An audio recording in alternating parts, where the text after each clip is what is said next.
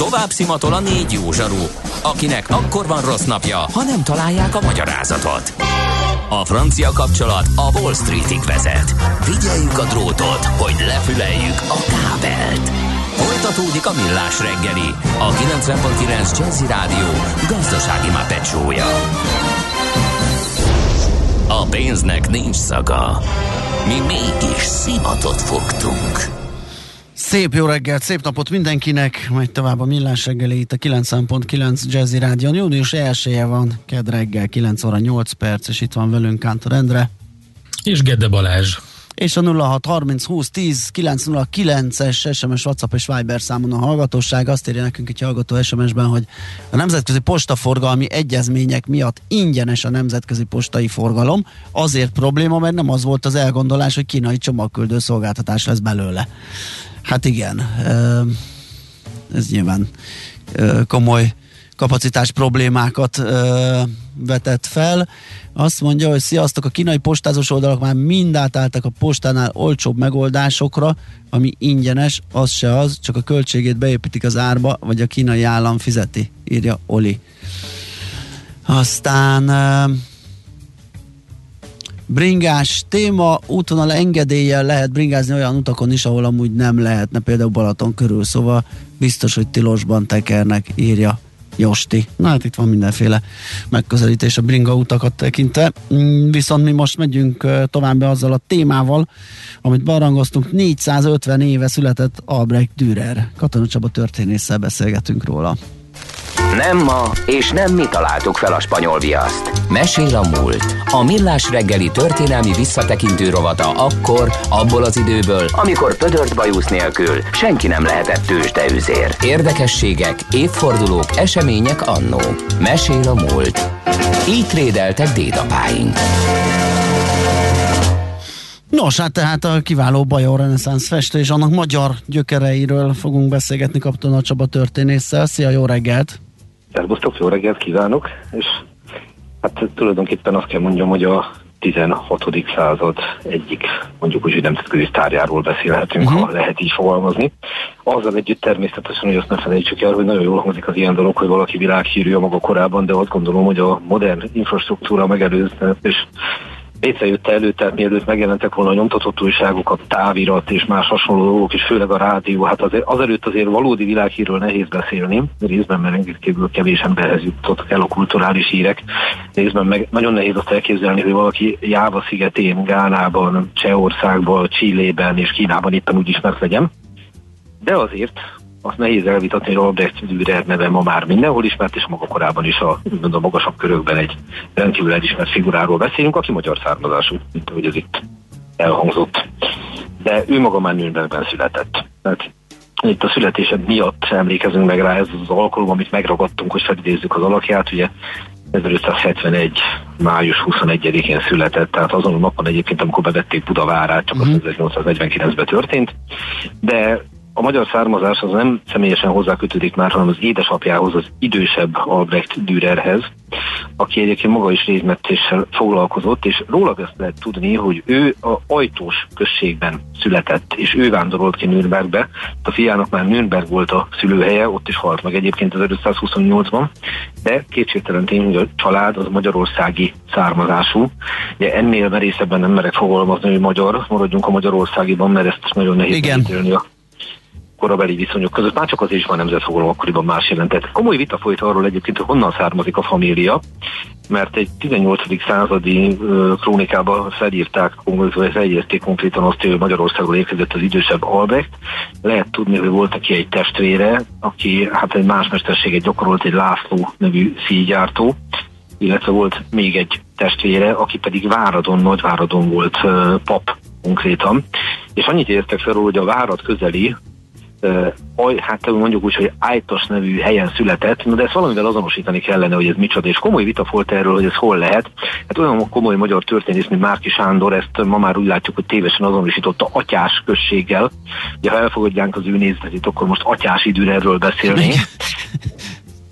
De nem atyás. De nem, nem atyás. De, de hogyha valaki el akarna menni ajtósra, akkor nehéz dolga lenne, nem? Hát konkrétan már csak a nyomait lelhetjük meg maximum, ugye a ajtós község sajnálatos módon ma már nem létezik.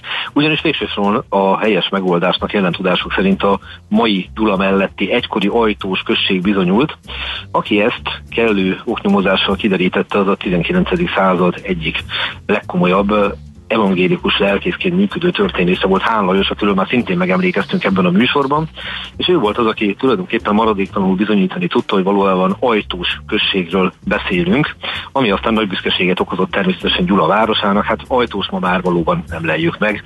És tudjuk, hogy a magyar történelem, mint számos más ország történelme, az azzal is járt, hogy rengeteg település elpusztult, és nem élet újjá, köszönhetően, idézőjelben köszönhetően a oszmán birodalom jó cselekedeteinek és sok minden másnak, hiszen háborútulták ezt az országot, mint annyi más országot is számos alkalommal. Ezzel együtt nagy valószínűséggel az idősebb Albrecht nem azért ment Nürnbergbe, mert valami erről menekült. Ugye ebben az időben az, hogy a tehetséges emberek jöttek, mentek, egy teljesen megszokott dolog volt.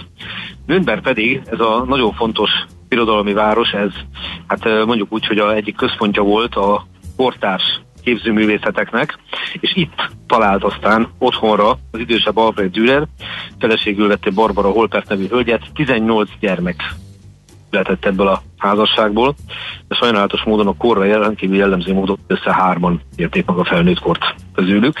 Nagy szerencsénkre ezek közül az egyik az ifjabb Albrecht, aki ugye már Nürnbergi születésű volt, Nürnbergben is élte le az életét, azzal együtt, hogy nagyon komoly utazások is jellemezték őt, hiszen kétszer is eljutott Itáliába, legjobb tudomásunk szerint járt Németalföldön, Kolmárban, Svájcban, tehát különféle művészeti tapasztalatokat és tudást szerzett ezeken az utakon. Ugye ifjú korában még a korban megszokott módon, úgymond ezeket a már éveket töltötte, amiket ebben az időben elvártak ugye a mesternek tanuló legényektől, később pedig már érett művészként is igyekezett mindenféle utakat megvalósítani. Azzal együtt, hogy... Ja, Csaba, egy másodpercen menjünk már vissza Igen? még ide a nevéhez, mert ugye sokan úgy szoktuk mondani, és úgy is van ugye a közkeletben, hogy ajtósi Dürer de nekem ez egy kicsit ilyen tautológikus, mert hogy a maga a Dürer, a, a Dürer benne az ajtósi hát rész. Ajtósi, ajtósi, ajtósi, ez valójában ezt jelenti, tehát itt Igen. valóban is sajátos ismétlődés van. Igen, itt a, a, név, a név segített egyébként mellett Hán Lajosnak megfejteni ezt az ajtós községnek a, úgymond a, a, az oda nyúló gyökereit a családnak. Ugye Dürer, vagy más írásmódban Türer a család neve, és ha a Türer változatot fogadjuk el, és így a DT hangváltás az teljesen hétköznapinak mondható, tehát éppen úgy, mint a BV, mondjuk a, Valent, a Valentinus, vagy a Bálint, uh-huh. vagy uh, Basileios, tehát ezeket így előkönnyű megfogni. A Türer az konkrétan ajtóst jelent. És itt eladta a kulcsot Hán Lajos kezébe, hogy valószínűleg itt arról az, hogy innen származik a család. Na most az, hogy ajtós Dürer, ez a névforma, ez már alapvetően a 20. századhoz kötődik, meg a 19. század végéhez, amikor is ugye a magyar származás ki másnak lett fontos, mint nekünk. Tehát természetes módon, ugye mi Magyarországon gondoltuk úgy, hogy rendkívül jelentősége van hogy egy magyar származású művészről beszélünk, és kezdtük hangoztatni a magyar származását. Ennek pedig a legegyszerűbb formája az volt, hogyha azt a községet, onnan a család eredeztette a származását, no, ezt eléillesztjük a Dürer névnek. Hát külföldön nem nagyon használják ebben a formában. Tehát nem nagyon találkoztam még azzal, hogy Albert Dürer von Ajtós, vagy valami hasonlót, de mi ezért emlegetjük így, de valóban ez egy ismétlés. Tehát bizonyos értelemben logikát van, más értelemben pedig nagyon is értem, hogy miért bígyeztettük elé ezt a dolgot. Egyébként az egy külön érdekesség, hogy ugye vannak mint egy ajtós időre sorunk. Igen. És hogy ez hogyan kapta a nevét. Uh, anélkül, most elszakadnánk Dürer műveitől, egy, talán egy pillantást erre is érdemes vetni. Itt arról van szó, hogy amikor volt a halálának az évfordulója, 1928-ban, akkor Nürnberg városában komoly figyelmet fordítottak a Nürnbergi az, erre az évfordulóra, és természetesen fölvették a kapcsolatot Magyarországgal, így például Nürnberg felkereste Budapestet, meg Gyulát, ugye, ugye azt a két település, hát ajtóssal már nehéz lett volna fölvenni a kontaktot ilyen értelemben, ahol úgymond kötődései lehettek Dürernek, ugye Budapest nem olyan értelemben, hogy személyes kötődése volt, hanem mint Magyarország fővárosa, és Gyula, mint az a település, ami ugye a központja Békés vármegyének, tehát ahova ahova kötődött Dürer. És ennek során kialakult egy igen pozitív kapcsolat, mind a gyulai, mint a budapesti, mint pedig a nürnbergi városvezetés között. Hát Nürnberg polgármesterét, aki a liberális német demokrata párt tagjaiban volt polgármester, soraiban volt polgármester 1920-tól 1933-ig, Hermann Luppé Gyulán például díszpolgárá választották, és ennek a pozitív kapcsolatnak a nyomán Nürnbergben 1928-ban rendeztek egy ajtósi Dürer hetet, meg egy magyar hetet rögtön erre ráhúzva. És ugye ez kialakított egyfajta pozitív kapcsolatot, amit aztán Budapest azzal hálált meg, hogy 1923-ban pedig viszonozták, ugye ezt a dolgot egy Nürnbergi tartottak Budapesten, meghívták ide Hermann Luppét, és ennek nyomán kapta az Ajtósi Dürer sor ma a nevét, illetve a mellette álló Ilka utca pedig Nürnberg utca lehet lett, sajátos fintora a történelemnek, hogy 1933-ban a liberális Luppe polgármestert ugye a nácik gyakorlatilag lemondásra veszítették, el is kellett hagyni a Nürnberget, Berlinbe költözött, majd Kielbe, 1945-ös bombatámadás áldozata lett, és így már nem érhet meg hogy hát viszonylag későn az 50-es évek elején a, az Ilka utcát visszakeresztelik Ilka utcába, Nürnberg utcából. Egyszerűen azért, mert a Nürnberg névhez már senki nem Albrecht Dürer tapasztotta a második világháború után, hanem hát sajnálatos módon ugye a nagy náci birodalmi felvonulásokat. Úgyhogy ez egy érdekes csavar, hogy az a szegény polgármester, aki lényegében kiárta, hogy a városáról elnevezek egy utcát, és aki egyébként a nácikkal következetesen szemben állt, hát azért kellett a Nürnberg utca nevét úgymond megváltoztatni, hogy ne a nácikra emlékeztessen. Uh-huh. Tehát ez egy elég sajátos adalék. Egyébként még egy apró művelődős történeti kis pikantéria ez. A polgármester adományozott egy szobrot Budapestnek, ez a sétáló nő szobrát, ami hát egy német művésznek volt a alkotása, és ennek az az érdekessége, hogy nem nyerte el a budapesti tetszését csőnű, így nevezték, mert hát ilyen elég modern formája volt. Úgyhogy a Budapest főváros bedugta egy raktárba, ám három évvel később Luppe polgármester ismét ellátogatott Budapestre, és megkérdezte, hol a szobor. Hm. Hát kínos csend lett, és akkor valamelyik újság megint, hogy ha legközelebb jön a polgármester úr, akkor valahova mégis ki kéne rakni, úgyhogy kirakták a Gellérshegyhez, és hát sajátos módon a szobornak is 1945-ben ért véget a pályafutásomra a bombázás áldozata lett. Oh. Úgyhogy sok mindent rá lehet húzni Albrecht Dürer örökségére, de azért menjünk még vissza egy picit a személyéhez. Persze. Tehát nagyon fontos, hogy Mihály Volgemut műhelyében tanult egyebek mellett, és mivel egy kiváló és elismert művész lett, hát olyan megrendeléseket kapott, mint például Miksa császártól, akinek több porciát is elkészítette, életjáradékot kapott tőle. Ugye Jókai Mór kapcsán szoktuk emlegetni, hogy a magyar irodalom talán egyetlen olyan művésze, aki a, a úgymond a művészeti szintjének megfelelő életvitelt folytathatott, mert megvolt az anyagi háttere a műveinek, meg egyebeknek köszönhetően. Hát ez elmondható Dürerről is, hogyha valaki járt Nürnbergbe, a vártövébe találja meg az egykori lakóházát, amit eredeti állapotban állapotába, feltételezett eredeti állapotába visszaállítva a Dürer Múzeumként lehet megtekinteni. Én 2000-ben jártam ott, amikor a Német Levéltársak Egyesülete vándorgyűlésére engem delegált a Magyar Levéltársak Egyesülete több más kollégámmal együtt, és nagyon nagy élmény volt látni. Tehát maga az a tudat, hogy belépek oda azok közé a falak közé, ahol, ahol egykor maga Dürer élt, ahol alkotott, és nyilván a muzeológus kollégák igyekeztek azt a tárgyi szellemi környezetet megjeleníteni, amiben ült. Tehát ilyen időutazásra ért föl, úgyhogy ha magyar ember arra jár, akkor javaslom nézze meg, és nem messze ettől megtalálható több olyan alkotás, ami szintén Dürerre utal. Egyébként pedig egy páratlan tehetségű emberről beszélünk, tehát egész ifjú maradtak fönn rajzai, és teljesen világosan kiderül, hogy nem csak, nem csak idézélben részmetszőként, hanem rajzolóként és akvarelfestőként is egészen kiemelkedő tehetséggel áldotta maga sors, és ő ezt a tehetséget nem tékozolta el. Tehát nem véletlenül szoktuk a mai napig emlegetni, hogy az apokalipszis lovasait, a lovag a halál és az ördög, vagy például a egyik úgymond legkommerszebb témát ábrázoló műve a nyúl. Vagy ha értetek van az a mettet a nyúllal, az a elképesztő gondosság ugye, ahogy kigondol, kidolgozta azokat a, a szőrszálakat szépen egyesével, tehát tényleg azt kell mondjam, hogy az a szerencsés helyzet van, hogy egy, a tehetség az párosult egy szorgalommal, és plusz még szerencsés volt Dürernek, vagy ugye megadatott számára az a lehetőség is, ki tudja bontakoztatni a tehetségével el egy szorgalmát, mert hiszen valóban kiemelkedő megrendelői voltak, és ez biztosította számára, hogy nyugodt anyagi hátteret. Hát 1828. április 6-án halt meg Nürnbergben, a szülővárosában, és én azt gondolom, hogy amit a, a sírkövére fölírtak annak idején, hiszen életében elismert művészről beszélünk, ez nagyon fontos, tehát itt nem arról van szó, mint amit számos esetben szoktunk mondani, hogy kortársai nem ismerték fel nagyságát, de az utókor elismerte, hanem nála azért tudták, hogy tényleg egy kiemelkedő figura, és a sírkövére a következő feliratot uh, vésték, a magyar fordításban mondom, hogy itt nyugszik Albrecht Dürerбől mindaz, ami földi. Hát, hm. és, és, és azt gondolom, hogy ez egy nagyon szép kifejezése az ő művészetének szóló elismerésnek. Tehát az a fajta kortárs elismerés, ami büszkévé tette Nürnberget már akkor arra, hogy egy ilyen alkotójuk van. És hát nem akarom én megfosztani természetesen Nürnberget a dicsőségétől, hiszen ott született és ott volt meg, de azért csak jól esik a mi lehetünknek, hogy elmondhatjuk, hogy a család magyar származású volt, még akkor is, hogy Albrecht Dürer magát már véletlenül nem vallott a magyarnak, hát a művészete viszont egyetemes. Aztán ezzel nehéz volna vitázni. Uh, hadd idézem egy kedves gyerekkori barátomat, aki jászárok szálláson él, ott, ahol én rengeteg gyerekkori nyaromot töltöttem, és egyszer valahogy a szóba jött a modern művészet, meg a klasszikus, és én kedvelem a modern művészetet, és ő erre azt mondta, hogy hát az a helyzet, hogy egy modern művészetet kiraknának ide, a modern művet kiraknának egy ilyen non-figuratív alkotást a jászárokszállási főtérre, nem biztos, hogy az arra járók észrevennék, de ha valaki kitenné ide a Michelangelo pietáját, uh-huh. vagy pedig nagyban valamelyik ilyen Dürer metszetet, akkor azonnal felkapná rá a fejét mindenki, anélkül, hogy értene a művészet történethez, anélkül a polírozott tudása lenne. Hát ezzel nem tudtam vitába állni. Nem is lehet. Nagyon jó, köszönjük, hogy... Nőnbe, én értelemben én Dürerre tényleg úgy emlékszem, mint a, egyfelől a magyar eredetű, másfelől a német harmadrészt pedig a egyetemes kultúra egyik kiemelkedő figurájára nem olyan régen a Balatonföldi Vasszari Galériában csináltak neki egy kiállítást, ennek szület katalógusa is, az ember elkezdi lapozni, nem tudja letenni. Tehát elképesztő módon bele lehet berülni a műveinek a finomságába.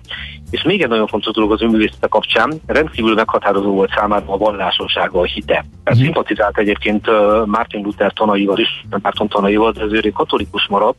Én nem véletlen, hogy annyi bibliai tárgyú munkája van, de ő maga azt szögezte le, hogy a vallási bibliai tárgyú munkákon kívül a kortárs nagyok arcképét szeretné megörökíteni. És ilyen értelemben ő gyakorlatilag egy porszét rakott le a kortársairól, itt említettem már ugye Miksa császárt, de hát például Bölt Frigyes fejedelemről is készített ilyen portrét, készített az édesapjáról, tehát az idősebb Albrecht Dürerről, úgyhogy gyakorlatilag csinált egy, egy olyan portré sorozatot, aminek alapján hinni tudok az ő művészetének a hitelességében, magunk elé tudjuk képzelni az egykor élő kiemelkedő embereknek az arcvonásait, és azt gondolom, hogy ha semmi más nem csinált volna életében, csak ezt már ezért hálát lehetnénk nekik, mert mennyivel egyszerűbb úgy történeti személyiségre gondolni, hogy valamilyen szinten el tudjuk képzelni a fizikai valóját. Úgyhogy Dürer, aki egyfelől a vallási témák felé vonzódott, másfelől nagyon is megtalálta a helyét a hétköznapi életben, és a számomra roppant szimpatikus. Nagyon klassz, köszönjük, hogy beszélgettünk róla. Jó munkát, szép napot! Viszont kívánom, és nézegessük őt, mert beszélni róla jó, Így de van. nézni, amit csinált, még, még jobb. jobb. Így van. A Egyetértünk. Köszönjük szépen, Csaba. Katona Csaba történésszel beszélgettünk a 450 évvel ezelőtt született Albrecht Dürerről. És most, hát szerintem ugyanaz lesz a, a menet, a szendvics, zene, hírek, és utána megnézzük, hogy a tőzsde hogyan nyitott. Mesél a múlt robotunk hangzott el. Kövesd a múlt gazdasági és tőzsdei eseményeit kedd reggelenként a Millás reggeliben.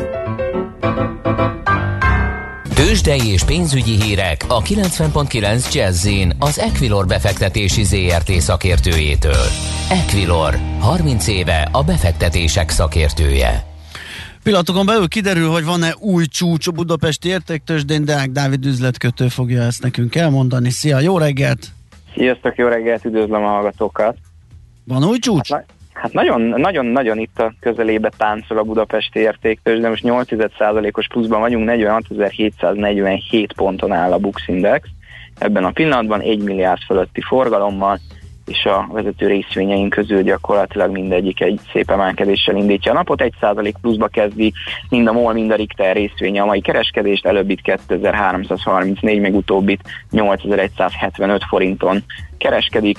8%-os pluszban az OTP bank 15.740 forinton áll, 6%-os pluszban a Magyar Telekom részvénye is 405,5% forinton kereskedik ebben a pillanatban. Kis papírokban egyenlőre nem láthatunk igazából olyan nagyon érdemi mhm. mozgást. Uh-huh. A forgalom javógat, vagy az délutánra várjuk, amikor már Amerika is mutatja magát? Ez az 1 milliárd 150 millió most jelen pillanatban Aha. a forgalom. Én azt gondolom, hogy itt most 9 óra 38-kor ez azért az átlagnál egy nagyon picivel magasabb, nem különösebben kiemelkedő, de alacsonynak semmiképpen sem mondhatnánk, főleg ha... Ez már a tegnapi egész napinak az egynegyede, úgyhogy ott már így biztos, van. hogy jobbak leszünk, igen. Így van, így van, így van. Mit csinál Európa egyébként? Ők hogyan várják az amerikaiak becsatlakozását? Európát is egyébként a magyarhoz hasonló mozgásokat láthatunk. 1%-os pluszban van most a német DAX index, 4%-os pluszban kezdi a napot a, a párizsi Kakaron, és 6%-os pluszban a londoni FUCI. Amerikai határidők egy kicsit szerényebbek eddig, 2,1%-os pluszban a Nasdaq és 3,1%-os pluszban az S&P határidős indexe, de azért ott is némi emelkedést láthatunk uh-huh. így a Forintpiac, devizapiac? A forint piac az, az nagyon kivár, úgy látszik. Most az erős forint az igazából tovább nem erősödik, azonban a gyengülés útjára sem tud lépni. A forint most egy euróért 347 forint 10 fillért, még egy dollárért 283 forint 60 fillért kell fizetni a bankközi devizapiacon. A nagyobb keresztekben sem látunk egyenlőre érdemi mozgás, az angol font erősödésével és az amerikai dollár gyengülésével kezdjük a napot, bár ezek azért meglehetősen kis mozgások egyenlőre. Euró-dollár kereszt 1.22.40, még a font dollár 1.42.35 ebben a pillanatban. Jó, megnézzük mi lesz ebből. Köszönjük szépen a beszámolódat, jó munkát, szép Köszönöm, napot! Köszönöm, szép napot, Szia. sziasztok! Deák Dávid üzletkötő számolt be a tőzsdén kialakult árfolyamokról. Tőzsdei és pénzügyi híreket hallottak a 90.9 jazz az Equilor befektetési ZRT szakértőjétől. Equilor, 30 éve a befektetések szakértője. A kultúra, befektetés önmagunkba, a hozam előrevívő gondolatok. Könyv, film, színház, kiállítás, műtárgy, zene. Ha a bankszámlád mellett a lelked és szürke állományod is építeni szeretnéd. Kultmogul.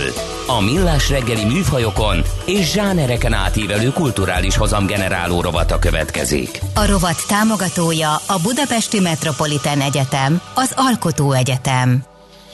Harmadik alkalommal kerül megrendezésre az Art and Antique művészeti kiállítás és vásár, immár a új helyszínen a Várkert bazár területén. Hát arra fogunk beszélgetni a főszervezővel, Tausz Ádámmal, hogy mi ez, mit kell tudni róla, a programokról, az előadókról, milyen hosszan, hol, mit láthat az oda látogató. Szia Ádám, jó reggelt! Jó reggelt, üdvözlöm a hallgatókat! Nos, ez a harmadik alkalom, mit kell tudnunk erről a művészeti kiállításról és vásárról? Igen, az Átend Antik kiáltás harmadik alkalommal kerül megrendezésre, idén a Vákert bazárnak a területén, ami nagyon fontos, hogy június 9-től 13-áig 5 napon keresztül lesz nyitva a kiállítás. És a kiállítás ideje alatt rengeteg előadás, nagyon sok érdekes előadásra készülünk a látogatók részére. 25 kiállító vesz részt a kiállításon, közel 3000 négyzetméteren. Ez most hosszabb, mint az előző kettő volt?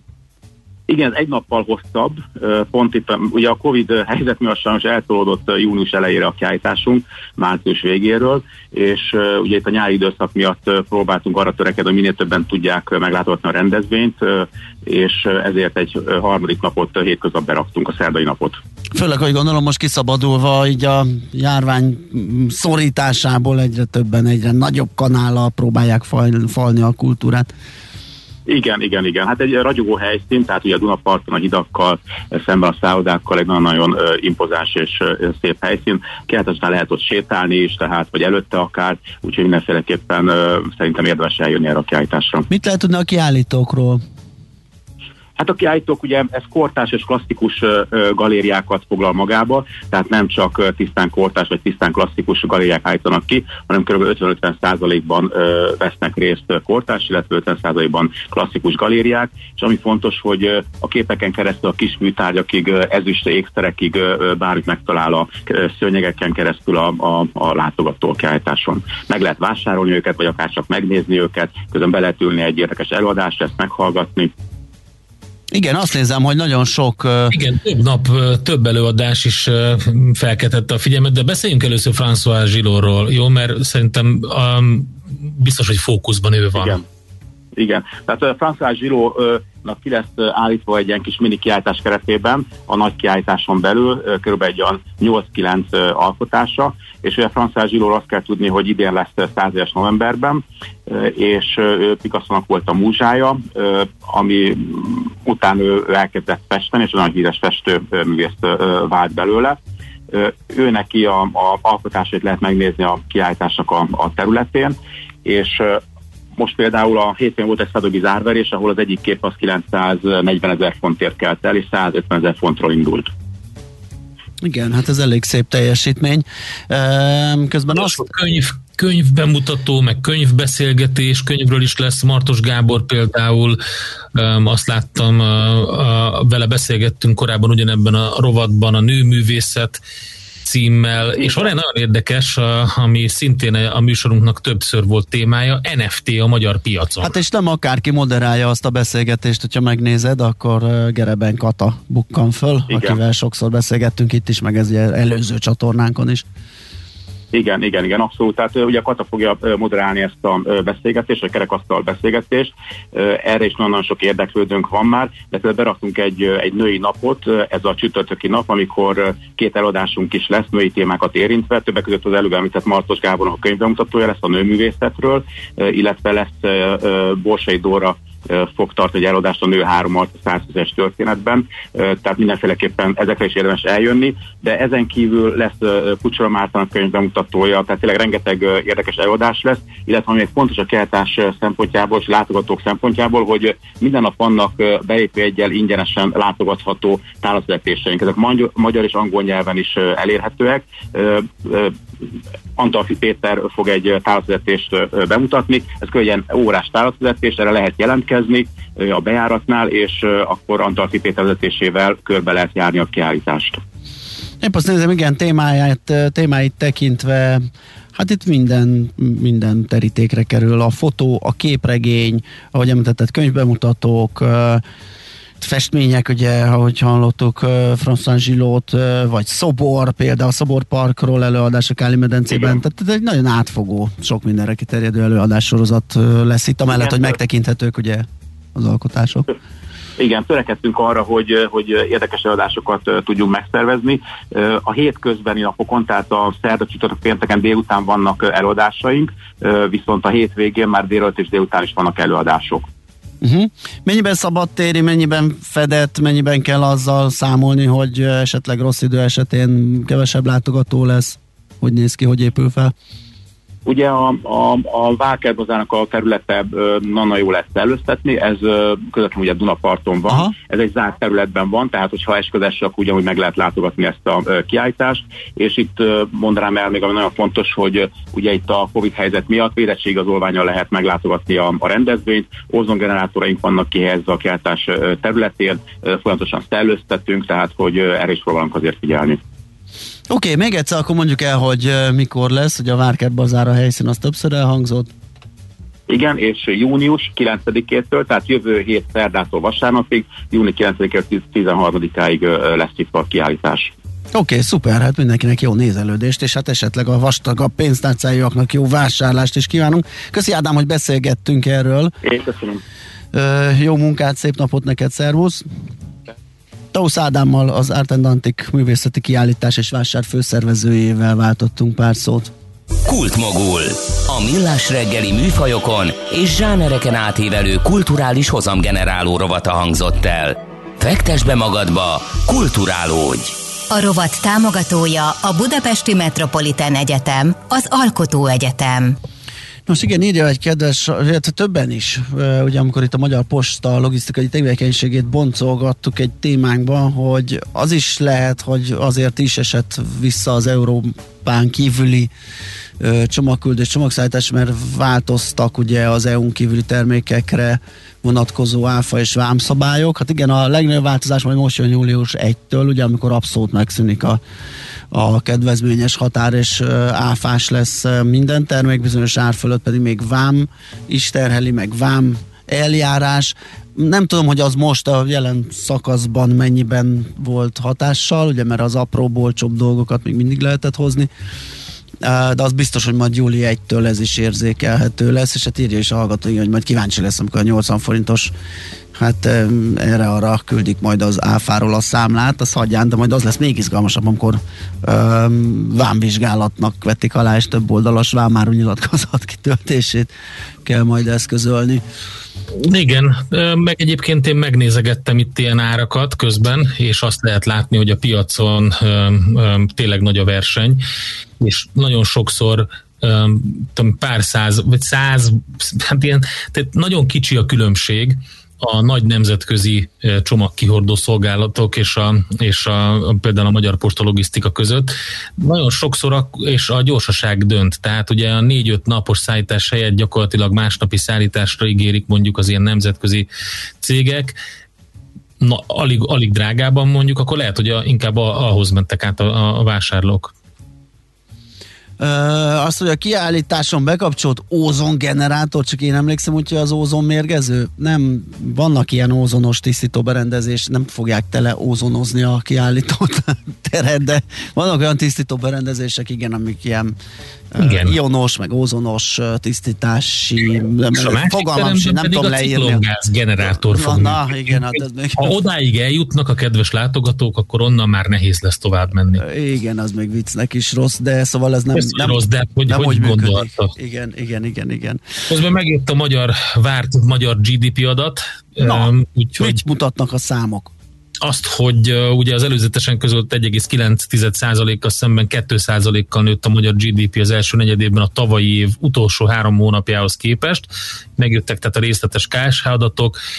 Ipari és az építőipari termelés mellett ehhez a növekedéshez hozzájárult a, a járvány hatásaitól megtépázott szolgáltató szektor is, uh-huh és ugye már ugye az előzetesen becsült adat is minden elő, elemzői várakozást felülmúlt, azonban a most kiadott részletes közlésben felfele módosította a számokat gyakorlatilag a KSH, és így aztán azt lehet várni, hogy a legtöbb elemző is ugye felfele módosította az év egészére vonatkozó növekedési előrejelzését, és ha a korlátozások folyamatosan feloldásra kerülnek, akkor párhuzamosan ezzel erősödik a gazdaság is, ezt lehet látni. Hát sok minden van, ipar 3,1 százalék, építőipar 6 százalék, szolgáltatás 2,2 százalék, úgyhogy Úgyhogy elég jók a számok. Hogy Börze rá is húzott egy kicsit, 1,3%-a, vagy 618 pont pluszban van a uh-huh. mutató, és mindjárt eléri a 47 ezret, úgyhogy szerintem a mindenképp új csúcs lesz, ha ezt meg tudja őrizni.